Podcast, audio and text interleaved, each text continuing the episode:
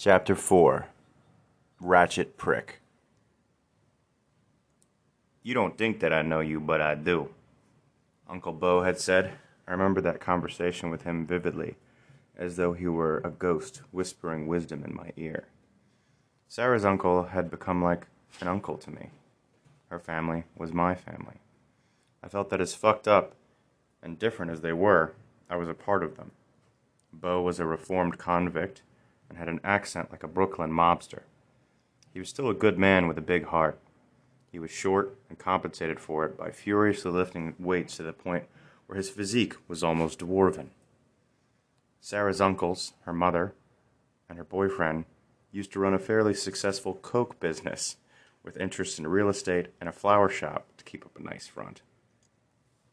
It all changed one day when the eldest brother was gunned down in a shootout with the NOPD, and the men got sent away. This was the turning point in their lives. Miss Brenda, her mom, had decided her best course of action was to find a new man to support her and her daughter at whatever the cost. I sat there in the wrought iron chair in my driveway in the ghetto. It wasn't the best part of town, and I was the only white man on my street. But my neighbors didn't generally bother me. I made sure of it. I'd like to think that it was due to my insane demeanor and the fact that I wore a high and tight and was usually armed. That may have been a big part of it, but honestly, having several rowdy dogs and a spiked iron fence around the old shotgun probably played a bigger role. You don't think I know you, but I do. I chuckled at that statement. I know what you done for her. I know that you, you're a good man, and that you was good for her. I smiled, but I did my best to be nonchalant about it. Doesn't matter, sir. She no longer loves me, and has said that she's dating someone else. I could almost hear him shaking his head like a grumpy kid refusing broccoli. He exhaled. Oh boy, you don't know. You don't know what's really happening here. He paused, waiting a moment. Foist. Foist, he went on excitedly, like a kid on Christmas talking about the coolest toy. Foist, get that out of your head. You should know women by now, and I know that you've been around the block a time or two. So you should know that with women, what they say is not what they mean. And geez, Sarah's young. She's trying to figure out what kind of woman she wants to be still. Whether she's going to be like her mom's or what. I just listened as he went on. Sarah loved you. That girl loves you still. And that was some real shit. I seen the way y'all looking at each other, and I know you truly loved her. The way she look at you is the way a woman look at a man when she really in love. And you look at her the same way. That's why you was taking care of her so good. I shrugged on the phone as though he could see it. Okay, so what? So what? That's the important thing. I know she wanted to marry you. But look here. You need to think about what's really going on. I paused. Again, getting ready to lead me in.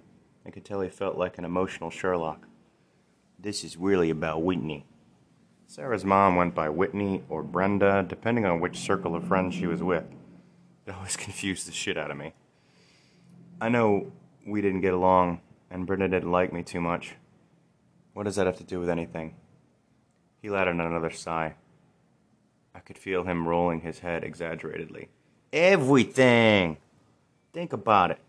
Think about what was happening with Whitney when y'all broke up. Why she moved in with her mother. Why she had moved in with her mother. Thinking about it started to make sense. She had just broken up with what's his name.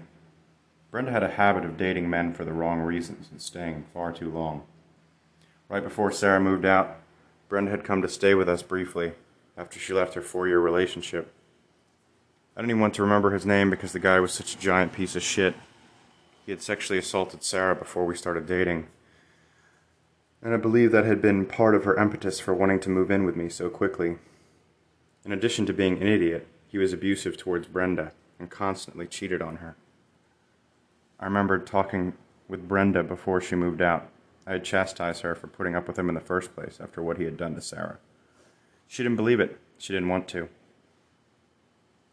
And what bothered me the most was the fact that she never loved him, and that she was with him so he could help with her bills. She acted like Sarah and I were insane for being together because of love.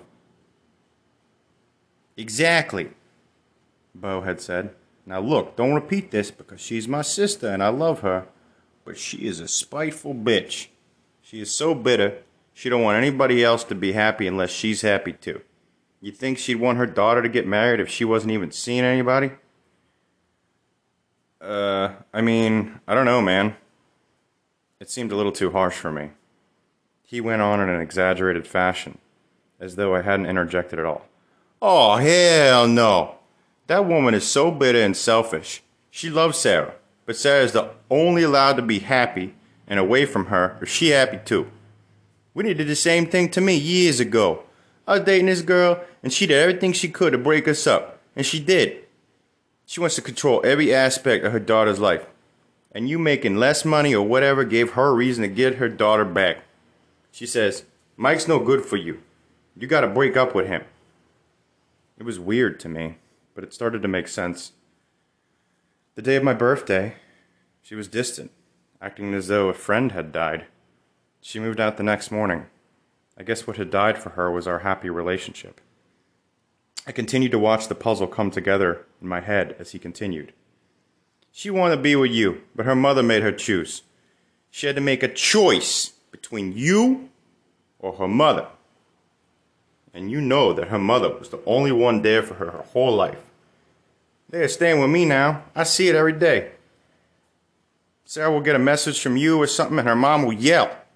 Don't talk to that boy. Don't you be thinking about that boy. He's no good for you. Don't even respond. Holy shit. It all made sense. The brief communication, then silence. He was right. I told him so. He told me to be patient, that her mother had found some other rich man to latch onto, and that Sarah would come running back. I told him about the brain tumor, and that I may not have the time. I was outside, glancing at the medical paperwork on my iron table in the carport trying to chain smoke away the pain in my heart and pulsing headache. I was on medication, and things were pretty fuzzy for me. But since the diagnosis, I've begun to enjoy the little things in life just a tad more. Smell of grass after the rain, insects I'd forgotten existed, I now saw everywhere doodlebugs, dragonflies, ants. I was actually watching an interesting little platoon of fire ants when Sarah showed up to the house. Her face was calm. Her curly black hair was pulled back in a ponytail, and she made her trademark wide mouth smile at the dogs when she saw them. Her smile was always big. I teased her once that she reminded me of the Joker. She kind of did. As she knelt down in her gym shorts to pet Ein, the little corgi jumped into her arms. Our eyes locked for a second, and we both smiled. I looked away, back down to the ants, as I lit up another cigarette. So, I might have a tumor. I figured I might as well out with it. I couldn't even look at her when I said it. When I looked up, she was sitting in the chair laughing. I could feel my eyes turning red and welling with tears. Why the fuck are you laughing? Do you not believe me? There's paperwork right there. I pointed to the papers at the table. I somehow figured she wouldn't believe me, and assumed that's why she was chuckling. No, Michael, she said leaning back and resting her arms in the chair. I believe you. It's just fucking ironic. After all that's happened. Her voice had that Valley Girl cheerleader quality to it that often made what she said sound disingenuous. And she was half laughing when she said, Your life sucks. I was in disbelief. She didn't really seem to care all that much, or be the least bit worried.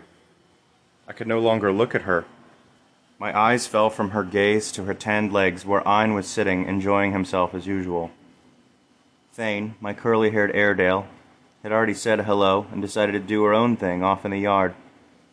Thane was always a bit of a loner, happily wagging her tail, sniffing for squirrels. When did you get that scar on your knee? I pointed to the spot I'd just noticed for the first time. She squinted at me. Uh, like always? Like my whole life? I was furiously petting the dog. She was only half interested in me. My eyes still looked watery and disheartened. I struggled to hold it together. I didn't want to break down in front of her. I leaned against the table, head in hand, and sort of hid my eyes. I guess I never noticed. I, I notice things more now, you know? She didn't bother responding, just kind of looked around the yard. So, what have you been doing? Working, adventuring, you know, the usual. I wasn't even sure why she was here. She had asked if she could come over and hang out for a bit. But I guess I was expecting something more. Without even looking up from the dog, she said, That's nice. Are you seeing anyone? Here was the rub, I thought. That's a real question. I was, in fact, seeing a few people. And she had to know about it. Usually, after most of the tears passed from a breakup, I got right back up on the horse. Playing the field had always been a safer option for me. Something about not putting all my eggs in one basket until I was ready. Really sure my emotions were more than just infatuation. I made Sarah wait six months for a commitment while I dated other women. And she constantly competed for my affections. I was, in fact, seeing a few people at the time. The need to choose my words carefully was imperative. Which girl should I mention, if any? There was the quirky Ivy Leaguer, Kate, who would make a hilarious story.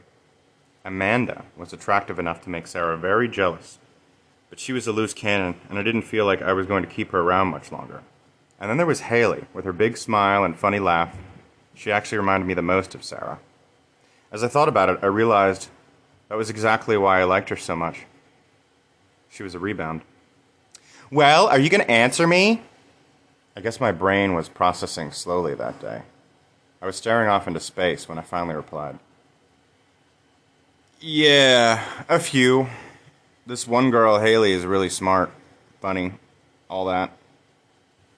Why? Are you seeing anyone? I turned to look at her and she replied, Yeah, actually I am. I stood up, dusting the dog hair from her lap. Brian, he's an engineer. Really? Does that matter?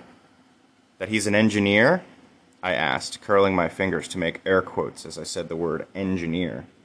I went on accusingly. Is that all there is to him? She didn't even try to defend herself. Yeah, um, like he's gonna make a lot of money, and that means my mom approves, so she, like, really likes him. He's very good on paper. It really bothered me. It was like she had a list of men, and she was just going down. Another Brian, engineer. She huffed, as though she didn't want me mentioning him at all. I could tell she wanted to go inside. Her scalp was sweating so much it had started to drip. I stood up as well and sarcastically chided her some more. Yes, because we should all choose our partners based on how they look on paper, not how much they move us. I began to grit my teeth. I could feel anger overtaking my sadness as my temples throbbed from the pain. She looked at me sharply, as though personally insulted, and said oddly enough, I know you talked to my uncle. My face formed the most what the fuck expression any face could possibly form. That's a non sequitur.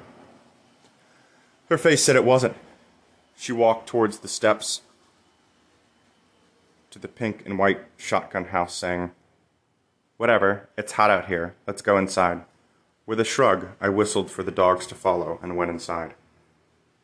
She was on the futon in the living room.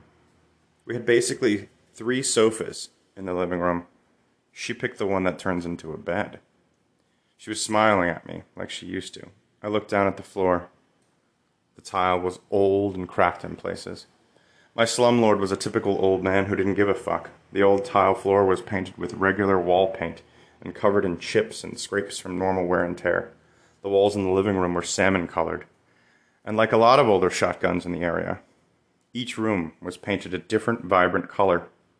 I looked up, glancing at the fan that hung precariously by its own entrails inches from the ceiling, broken, hoping she wouldn't notice and judge me for the house being so run down. She judged. This house actually cleans up really nice, and the dogs seem happy. You did a good job. I breathed a sigh of relief. I was nervous, frantic, pacing a bit. The pounding in my head was growing stronger like a train. I needed medicine. So, about your uncle. She leaned forward as though she was going to start some speech, then abruptly leaned back. Can you stop pacing? You're standing weird and twitching. You make me uh when you pace all the time. She placed her hand by her side, almost slightly patting the sofa. She made a quizzical face as I approached her. I was so unsure of myself at that moment. Can can I sit next to you? She looked at me like I was the biggest sort of idiot, but in the pain and delusion that it brought, I was still confused. It's not like I'm gonna rape you or anything, you know me. Jesus Christ, Michael, I know you wouldn't rape me. She sighed, motioning with both hands for me to sit next to her. For someone so smart, you are really dumb. I grimaced, rubbing my temple as I sat down. Uh, I'm not dumb. I'm just confused. Like, I'm not sure about your body language right now and stuff. And you also talk too much and don't know when to shut up. She sighed, and I put one hand over my mouth as though she had cast a spell. Leaning on the futon's wooden armrest, with her chin in her hand, she finally started talking. I know you talked to my uncle, and he told me everything that he told you. You know, like, there are only one of two things, like either my uncle's right, or like, I'm this stone cold bitch who never cared at all. She paused and looked at me. I didn't say anything. At that exact moment, all I could think of was the absurd pounding in my brain, and how the edges of my eyes had started to blur from it. Well, it was like she snapped her fingers to remove the spell of silence. I turned to look at her, a few feet from her face. Her brown eyes were glistening, like she was about to show me the coolest trick. I responded lackadaisically, still entranced with the situation and the pain. Well, what? I stood up and started walking out of the room. I needed medicine. Pain was getting so much worse. God, where are you going? She drew her words out as I walked out of the room to grab a half medicines cabinet worth of prescriptions and a bottle of water. I ignored her. I needed not to die. That was more important than this one conversation. If it's an aneurysm, it could burst, the doctor had said. They needed to keep it controlled. They were still figuring out exactly what it was. I sat down on the adjacent sofa from her, drowning pill after pill, slightly gagging on the big ones. She began to look concerned. Wow, like, you are really all sick. Is, is that all you? I nodded. It would take a bit to kick in, but the apex of pain had passed. I waved a hand for her to go on as I said, I told you I was sick. You laughed. She ignored the dig as though I hadn't even said it. She waved her hand back at me. You answer. Oh. I thought for a moment. It took a bit of effort to remember everything. So you either love me or you're a stone cold bitch. I raised an eyebrow at her and gave her my biggest grin. So you're a stone cold bitch then? She laughed and then leaned back to tuck her legs underneath her. We both smiled and looked at each other for a moment. I do love you, Michael. She always liked to call me Michael. Few people actually called me that. Okay, I smiled. I love you too, so what's the problem? She rolled her head at me. One hand began to absurdly play with the stray hair on her scalp, and the other was on her lap as she explained. It's not that simple. She was the worst communicator of the decade. In fact, she was so terrible that we would often resort to passing notes with questions, or had essentially to guess what she was upset about. This time I already knew. Your mother? I looked past her, crossly, as though her mother were sitting there. Uh, yeah. Her reply insinuated that I was the captain of the good ship Obvious. Okay, look, you love me. I clearly love you. We were happy together, right? She nodded as I continued. You said you've never been happier your whole life, consistently in your whole life, and that you wanted to marry me. Is that still true? She gave me a moronic look again. Yes, Michael. But you were also controlling in the relationship. And like, my mom runs my life now. I don't have a choice. She said it casually, but it felt insulting. Look, every single fucking time I would ask you, you never made your own decisions. That's why I gave you options. My words went back and forth from angry to pleading. I wasn't trying to be controlling, but you were always so goddamn indecisive and you never spoke up. I know, uh, I was a bad communicator, she sighed. I do love you. I believe you're my soulmate. I didn't come here to fight again. I, I can just leave. I sat down next to her and looked her right in the eyes. They were glistening, waiting. Then fuck it, I whispered, leaning in for a cautious kiss with my hands by my sides. She turned her head slightly. I could almost feel her frustration with me. No, she whispered and smiled at me. I leaned away from her as though she'd slap me. Why the fuck not? If I kiss you, then we're gonna have sex. If we have sex, then all those feelings will come right back and we will be right back together. To me, she was talking like a crazy person, but I could tell that what she was saying somehow made sense to her. I pressed her. And that would be bad?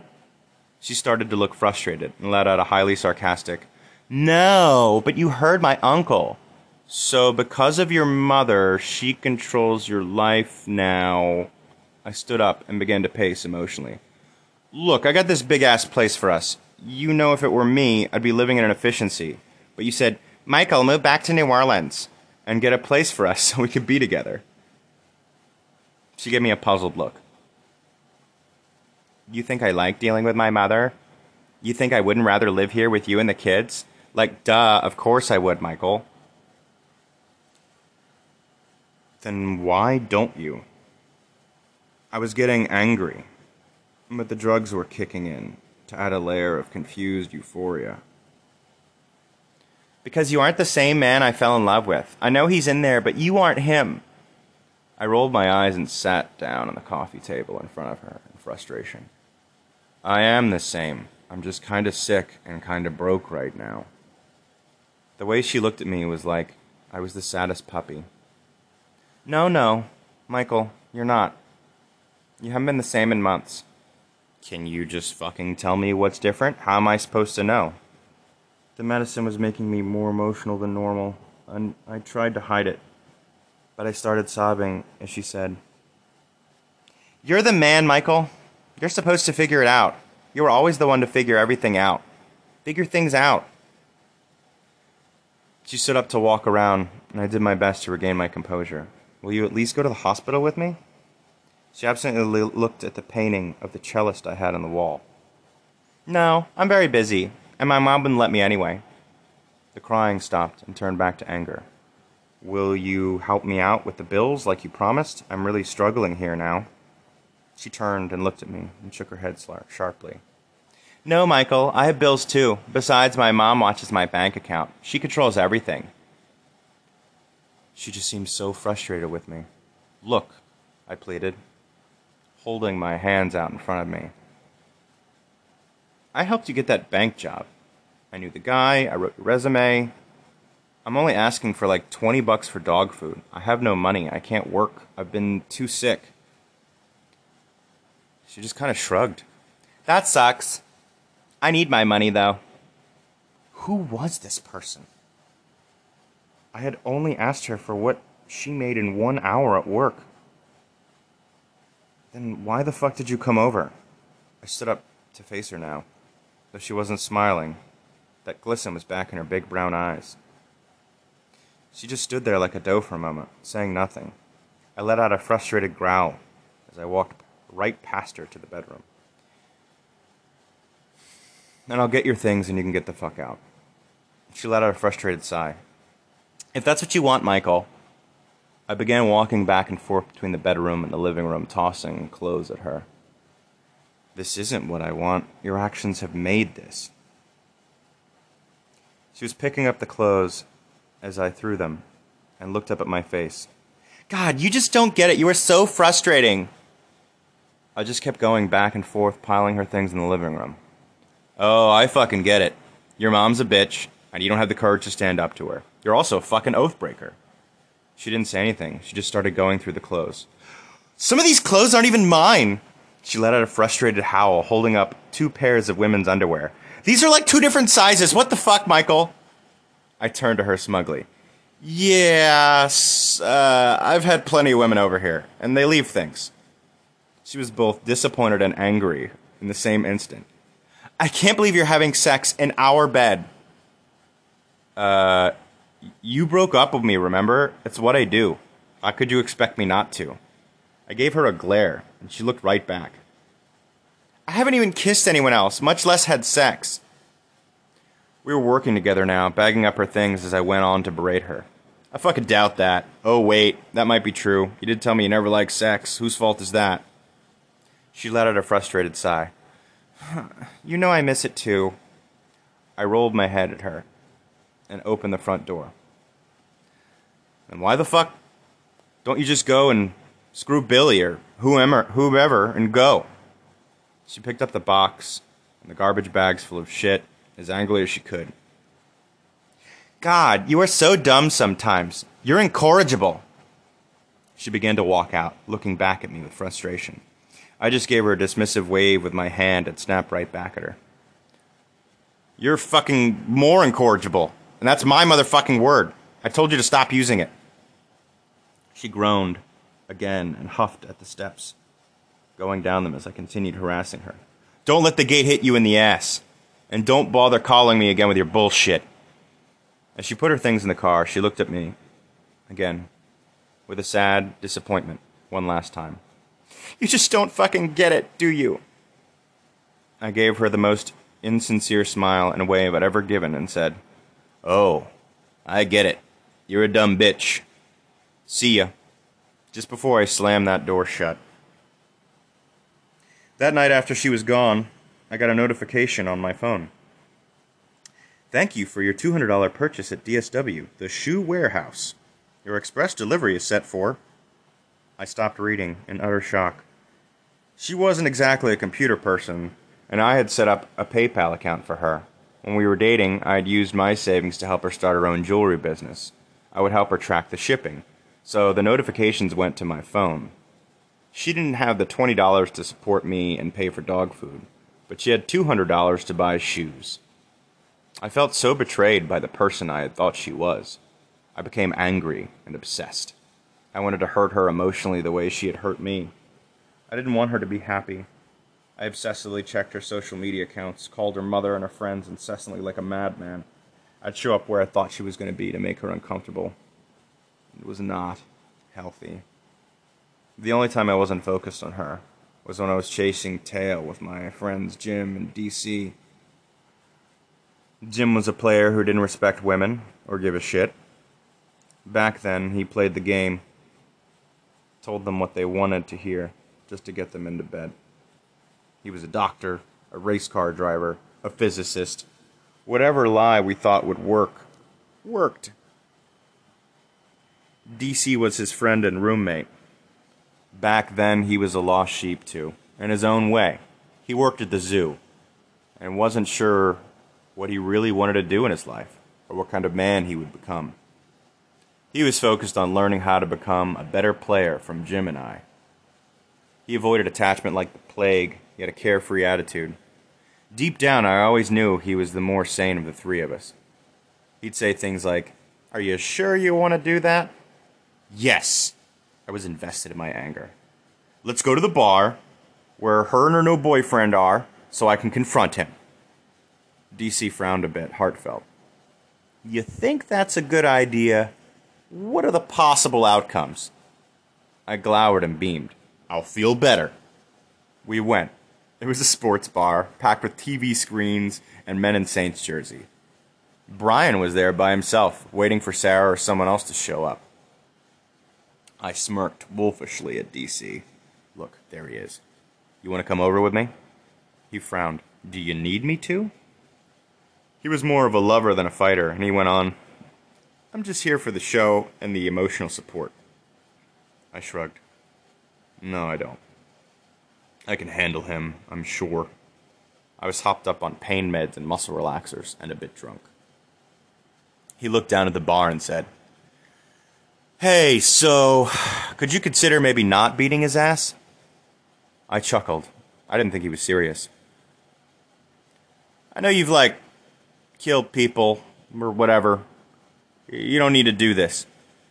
DC tried to calm me. This dude probably doesn't even know who you are. Try just reasoning with him first. My face wrinkled up in confusion, and I thought about the outcomes. It was a crowded bar. Did I want to be arrested for this? I nodded. You're right. But if he steps. I walked over with a whiskey and coke and a shit eating grin. The ice in my drink jangled as I plopped it down next to him. Brian! I glowered at him sarcastically. How you doing, buddy? He looked utterly confused. Putting his phone down on the bar to turn to me, he said, Do I know you? I'm Mike. I grinned, my posture ready to strike him. He began to stand up, a full foot taller than me. The excitement on my face must have been obvious, because he took a step back, confused. I don't want any problems. So do you know me? I said, with a raised eyebrow. He was unsure. I, I mean, Sarah said that you, you were some guy harassing her, and that y'all used to talk. I frowned as my fist began to ball up. He was afraid. He wasn't looking to fight at all. Hey, friend, I- I'm not sure what the problem is, but, but I don't want any. She said I was harassing her and that we. I paused for emphasis and air quoted, used to talk? He nodded. And I said, Wow, that hurts. I began to feel sadness. He could see it. Brian wasn't the bad guy I hoped he was. He was empathetic. Hey, what do you, what do you mean? We were living together for, for, for years. My anger was rapidly becoming sadness. She just says we used to talk like like I was a hookup? We only broke up two months ago. Oh, fuck, man. He looked down, too. I could see he understood. I was feeling. I'm, I'm sorry. She and I started talking three months ago. She, she didn't even mention you until a few weeks ago. I was in shock. The math. DC was watching from a safe distance, entertained by the conversation. Brian went on. Tell me what happened. I-, I barely know her. I told him how I'd supported her and how at the end I'd asked for 20 bucks for dog food and she bought shoes. I even showed him the notification. I laughed. I bought her those tits. Do you like them? He was utterly disappointed. Dude, that's insane. I'm insane, I laughed, but was being honest. No, he said, frowning, taking a swig from his beer. Man, I'd lose it too. I waved DC over to join us. We ended up becoming friends that night. He thanked me. Man, you really helped me dodge a bullet. I always thought it was odd she'd ask me how much I was going to make all the time. At the time, I believed the ends justified the means, that what I had done was right. I was still so angry. None of my friends agreed with what I was doing. They knew I was broken. Nisa called me a few days later. Her tone was sardonic and cold. Hey, Mike, I need to talk to you. I was on my porch. People watching, high on pain pills and whiskey. Sure, I got a minute. How are you and Nick? We're fine. I'm not going to talk about it. She was curt. I talked to Sarah. I want to ask you something. Oh? uh, I laughed, sloshing my drink and spilling some on the porch. I bet that was fun. I'm trying to be serious, she scolded. Can you be serious? Sure. I put my drink down and lit up a cigarette to listen. Go ahead, Nisa. I'm listening. Did you talk to her boyfriend and get him to break up with her? I listened smugly. I'm sure as fuck I did. Defending myself, I went on. I mean, he made his own decision on his own. I just told him the fucking truth. That's fucked up. She sounded utterly disappointed. It's not your place to do that. You need to let it go. You have a problem. She doesn't deserve to be happy, I said proudly. If I'm not happy, why should she get to be happy? I was justified. She bought fucking shoes. I, I don't know what you're talking about. I don't know anything about that, she went on. I don't want to talk to you anymore if you're going to be like this. It's really unhealthy. You need help. I laughed like it was a big joke. Life was a big joke to me. Who cares? I'm fine. Maybe I'll die tomorrow. Maybe I'll kill myself. I don't give a shit anymore. She told me to get a hold of myself and said I was. She said, You're acting like a ratchet prick. Nisa and I stopped talking after that for a long time. Years of silence. Maybe responding to my social media posts as I dated this girl or traveled to some place interesting. I thought our friendship was dead.